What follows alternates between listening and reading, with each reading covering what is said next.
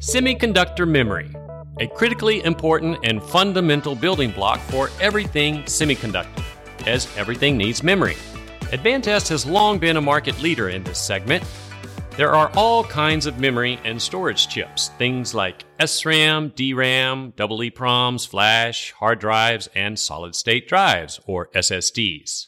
Today, we'll mainly focus on SSDs. Some analysts have the SSD market forecasted to reach $86.5 billion by 2030, and it has been growing at a healthy clip of 15% per year. Partly due to COVID and the new work from anywhere global economy, but also from growing demand for gaming, IoT smart connected everything, and the explosion of new use cases for artificial intelligence and machine learning. Hello and welcome to Advantest Talk Semi. I'm your host, Keith Schaub, Vice President of Technology and Strategy at Advantest. To help us understand what's happening and where we are going in the memory market, I'm joined by two of Advantest memory experts, Edmundo de la Puente, R&D Director for the MPT 3000, and Stan Tse, MPT 3000 Global Marketing Manager. Edmundo and Stan, welcome to Advantest Talk Semi. Thanks, Keith. Glad to be here. Great. Thanks for coming on the show. So, Edmundo, if we could, I'd like to do a little Memory 101. Can you briefly describe the difference between memory and storage and what's the difference and why are they different? And what is an SSD and how is it different than a, a generic memory chip? Yeah, of course. Um, memory such as DRAM or NAND, one key aspect is that it can be accessed directly through their own interfaces. Each type defines the signaling and timing to be able to perform typical operations such as program erase and read. Controllers in this case must be designed specifically to talk to these memory devices and would only work with these device types. For example, a DDR4 DRAM controller on an FPGA or SoC will be designed to interface to those devices only. A storage or SSD, they hide the memory behind a controller and they use a protocol interface to get data back and forth. The controller inside these storage devices handle the memory interfaces and timing and present a consistent image to the host. So that simplifies these interfaces. It makes them more universal and the, all of these protocols are spec based and the industry are using those pretty widely nowadays. I see. So could we loosely characterize that as memory chips uh, are more like what we do at package test and wafer test for socs whereas ssd test is more of a system level test for memory yeah, that's correct. So from the test point of view, the traditional memory chips are tested just like memory by memory testers, and they're focused on exercising the memory inside these devices. Whereas the um, SSDs, they are devices that are interfacing to a host, a CPU, or some other smart component, and the, for, from the test point of view, uh, we're looking for basically exercising the interface. Uh, we're not looking to exercise the memory in very detail because that has been done already on other steps on the test process. Okay, Edmundo, thanks for that level setting. Stan, uh, memory test trends. So, what are some of the emerging trends and emerging technologies that are driving memory storage test solutions? That's a good question, Keith. Well, um, if you look at SSDs, SSD really, if you track back over 10 years ago, started with SAS and SATA drive. They are hugely installed today.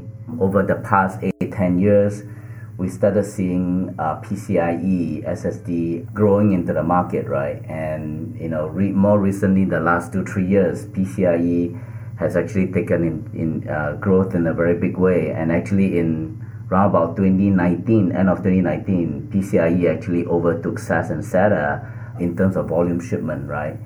And the key benefits of um, PCIe was that it's basically speed and storage capacity, right?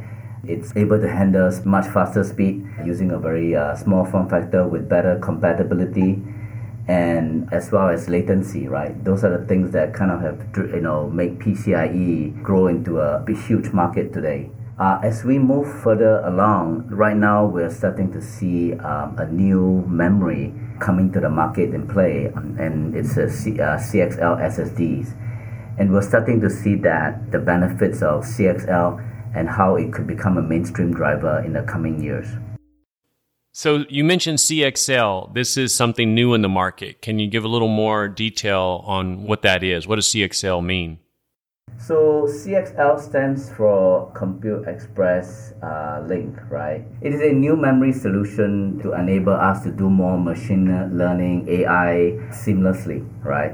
And basically, the beauty of CXL is um, it's able to enable uh, memory pooling. One of the problems that uh, we get into is that a CPU or a graphics chip all have their own, let's say, DRAM and memory, and they are unable to share this memory between themselves.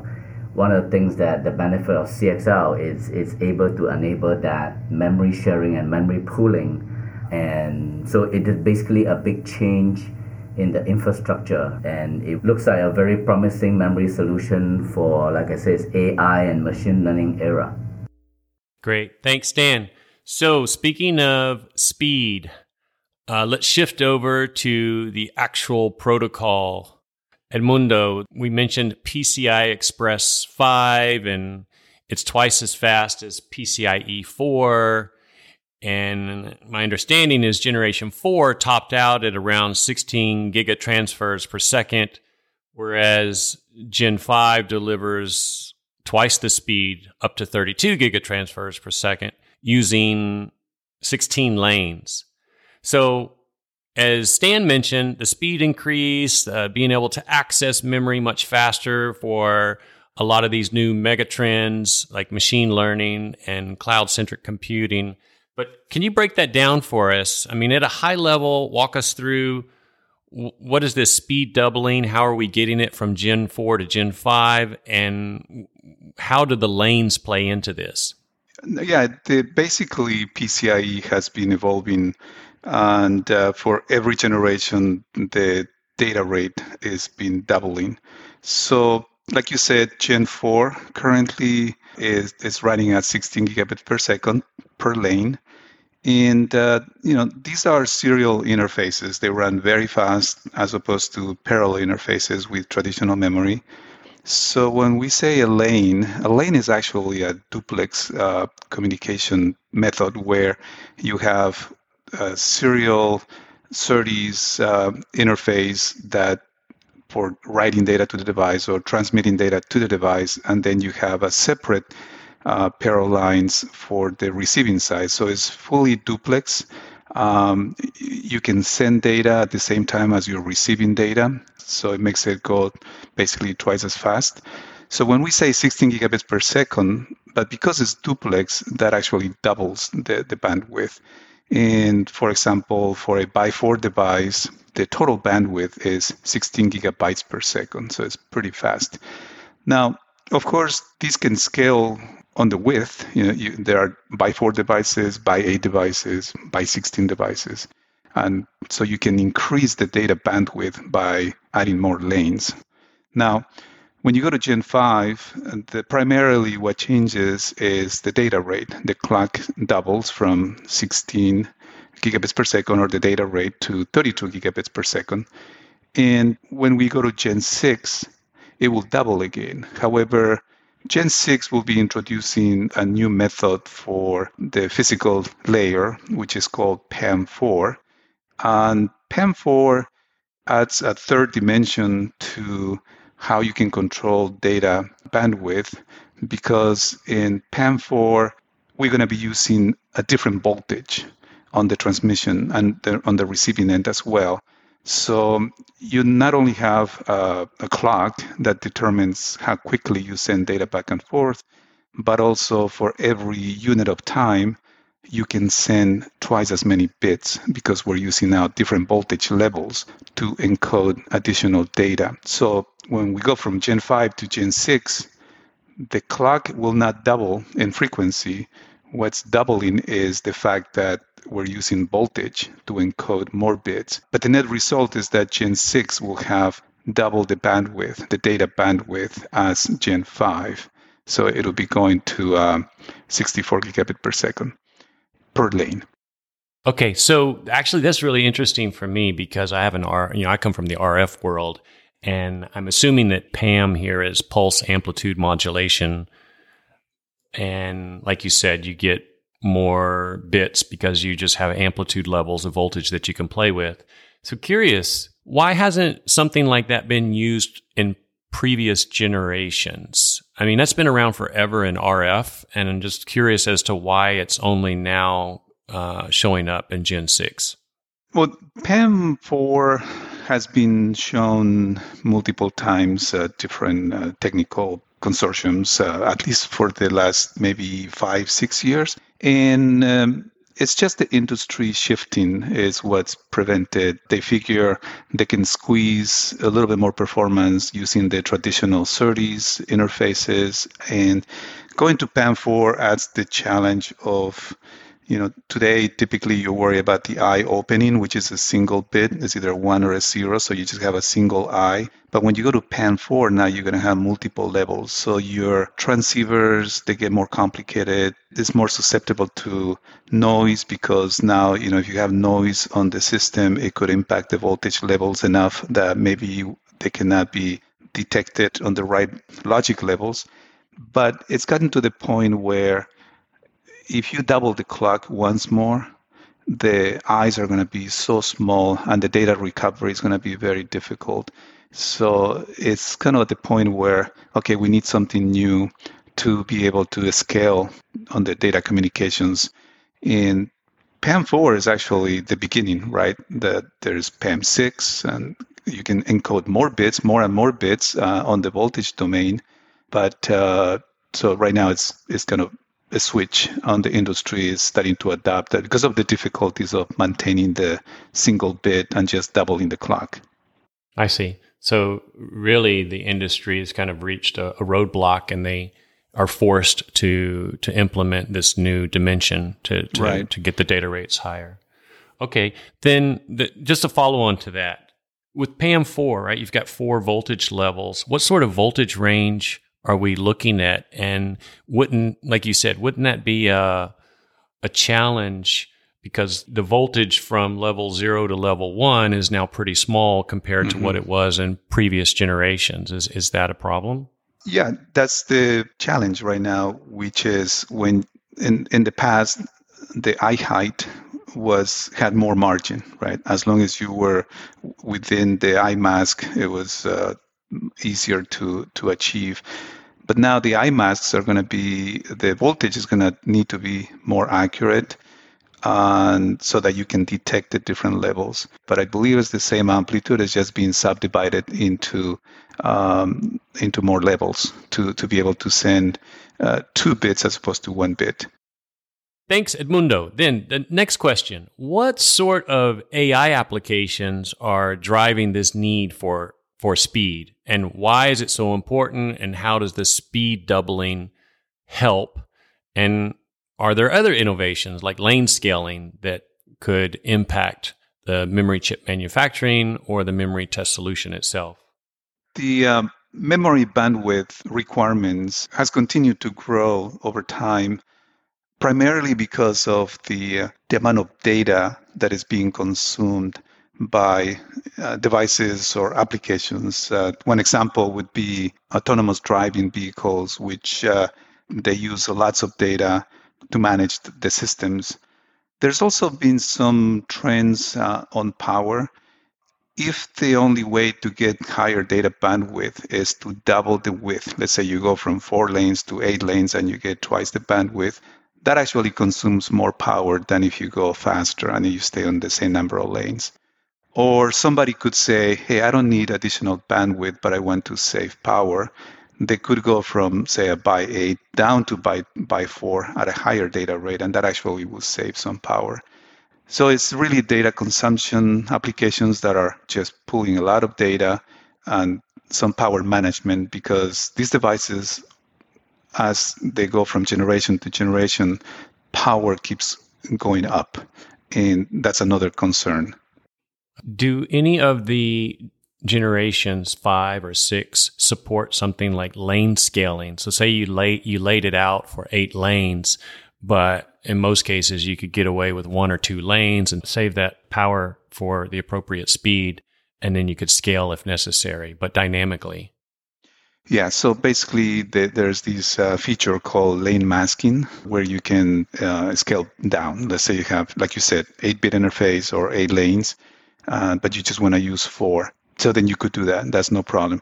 Uh, they could also use some of the low, lower power modes. There's another whole dimension on, on CPUs, at least, and other devices where, depending what you're doing on the application, you could slow it down to to save battery or power. And but uh, so there's some power management tools as well as yeah, you can reduce the number of lanes. You give up some of the bandwidth, but you know if you had a a system that was using Gen 4 uh, by, let's say, Gen 4 by 8, and you want to cut back some power, you could go to Gen 5 by 4. Well, now that we're going to have Gen 6, you could even go to Gen 6 by 2. Uh, you get the same bandwidth, but you don't have to interconnect eight lanes because routing these lanes on a PCB is not trivial because the speed is so high. There needs to be a lot of care, uh, making sure that signal integrity is designed properly. So connecting two lanes is a lot easier than connecting eight lanes, uh, even though they're going faster, but still the problem can be managed uh, better than having too many lanes. Great. Thanks, Edmundo. So, Stan, before we move on, any comments that you want to, to add? Um, maybe one thing to note here is, you know, just so that we kind of understand the capacity of what Edmundo is talking about, right? So today we're all talking about zettabytes, right? You know, from we have come a long way from megabyte and now we're talking about zettabyte. As we actually talk about Gen 5 and beyond, Gen 6 and beyond, and CXL, the world is going to come to a term called yottabyte. One yottabyte is 1 million trillion megabyte. And to think of that kind of scale in a data center running AI application and machine learning, that's what the world is heading into. And that's going to, you know, pose a lot of challenges. Actually, Stan, that's perfect segue into sort of the next question, where we're talking more about uh, the recent explosion of AI and machine learning, and how these new applications require high performance computing, but also the tremendous amount of memory. And you just mentioned yottabyte type uh, size of memory is coming. So, what sort of impact is this having on cloud centric examples? What I mean by that is cloud based applications have higher latencies than edge based applications. Uh, but a lot of the enterprise workloads are still moving into the cloud. And how do we deal with cloud network latencies being slower than edge based? Uh, Edmundo? Well, yes. Basically, there's now these uh, memory compute architectures where, you know, traditional memory structures, there's a bus uh, between the CPU and the memory, and data, whenever the CPU needs data, has to get it across this bus. But when you need to get lots of data very, very quickly, you want something that has very low latency. And the, the buses, uh, especially protocol buses, they add overhead. Um, so it's difficult to get data fast. Um, so now the question is okay, how do we integrate memory much closer to the CPU so that some of these computations can be run at a much faster pace than getting data from uh, server or even within the same system, right? If you had DRAM on the motherboard to a CPU, there's going to be some amount of latency before the CPU can get to the data. So the push now is to move memory closer to the CPU so that these uh, and, and in big amounts, so, so large amounts of data. But uh, yeah, definitely the server, the the cloud is great for data storage where you don't require very very low latency, but you re- you need this large amount of data that needs to be transferred back and forth. But some of these new applications that that's not going to work. All of this is driving fascinating new memory architectures, and you alluded to this, uh, I guess, in memory compute type architecture. I'm pretty sure this is creating a lot of new key test challenges and companies like Advantest with the MPT 3000 have to address those challenges. So, uh, how are we doing that? And how does the MPT 3000 uh, address those types of challenges? The challenge is, um, you know, it's basically uh, twofold. The first one is uh, for us, uh, an MPT. You know, we've done a pretty good job to be to meet the time requirements. We are typically challenged where we're looking at designing a system to test future devices that are not in the market yet, of course, and customers need a solution to get the tester qualified and the device qualified, all of those things. And this is nothing uncommon with ATE. We're always designing systems with sometimes uh, technology that is not quite ready. And uh, so it becomes uh, an interesting challenge for, from that point of view. But also, um, we uh, cost of test, uh, of course, every time these frequency doubles, we have to use more expensive components. Even when you talk about PCB materials, it doesn't get any cheaper, but there's always the challenge that we have to maintain certain cost of test. Uh, we cannot just double the cost of the system. And so that drives us into very creative solutions, um, how to minimize the impact of just going faster. And then, of course, power is always uh, it's always there as a, as a challenge. The devices now consume a lot more power, and we want to make sure that our throughput doesn't suffer. You know, where we want to maintain our parallelism so customers can test many devices at the same time. But as these generations of technology, PCIe, they, they get faster and faster. Uh, it's a challenge, and we've been able to sort of solve a lot of these issues and provide a solution that does not, you know, double the power or cost any any of that. I see. Stan? Yeah, sure. On top of that, you know, we're always seeing a, a lot of change in, you know, the SSD form factor, right? From M.2, you know, for client base and then there's U.2, U.3, E1.S, E2.S, you can name it, right? There are many, many form factors. So that is the other thing that challenges that we are also having to deal with. And finally, in our workload, right? We're always constantly thinking about how do we have an architecture that can deal with all these workloads, uh, multiple, you know, different protocols, and testing at a high volume, right? And that's always a challenge. Great. Thanks, Stan. What drives having so many form factors? First of all, different segmentation, right?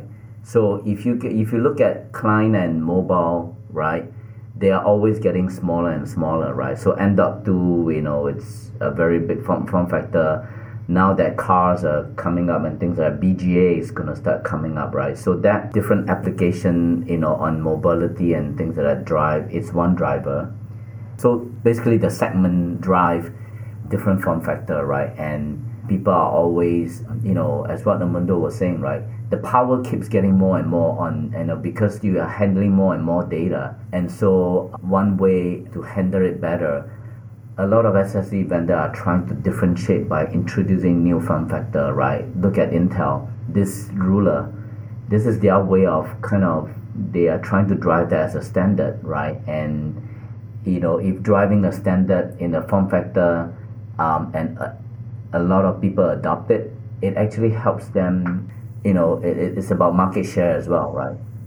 So basically different form, you know, different segmentation and, and different application will continue to drive all this form factor on and on. I don't think it will stop. It will keep going on and going. And every generation you see someone is trying to come up with a different form factor and as a way to kind of edge the competition, right? You know, I think Intel is trying to take over the data center world by coming with this long ruler. They haven't been very successful yet, but I think that's what they're trying to drive at. Right? That brings us to the end of the show. I'd like to thank each of you, Stan, Edmundo, for coming on today and helping us understand all the exciting innovations happening in the flash memory market. And best of luck with the Flash Memory Summit Thanks, Keith. That was fun.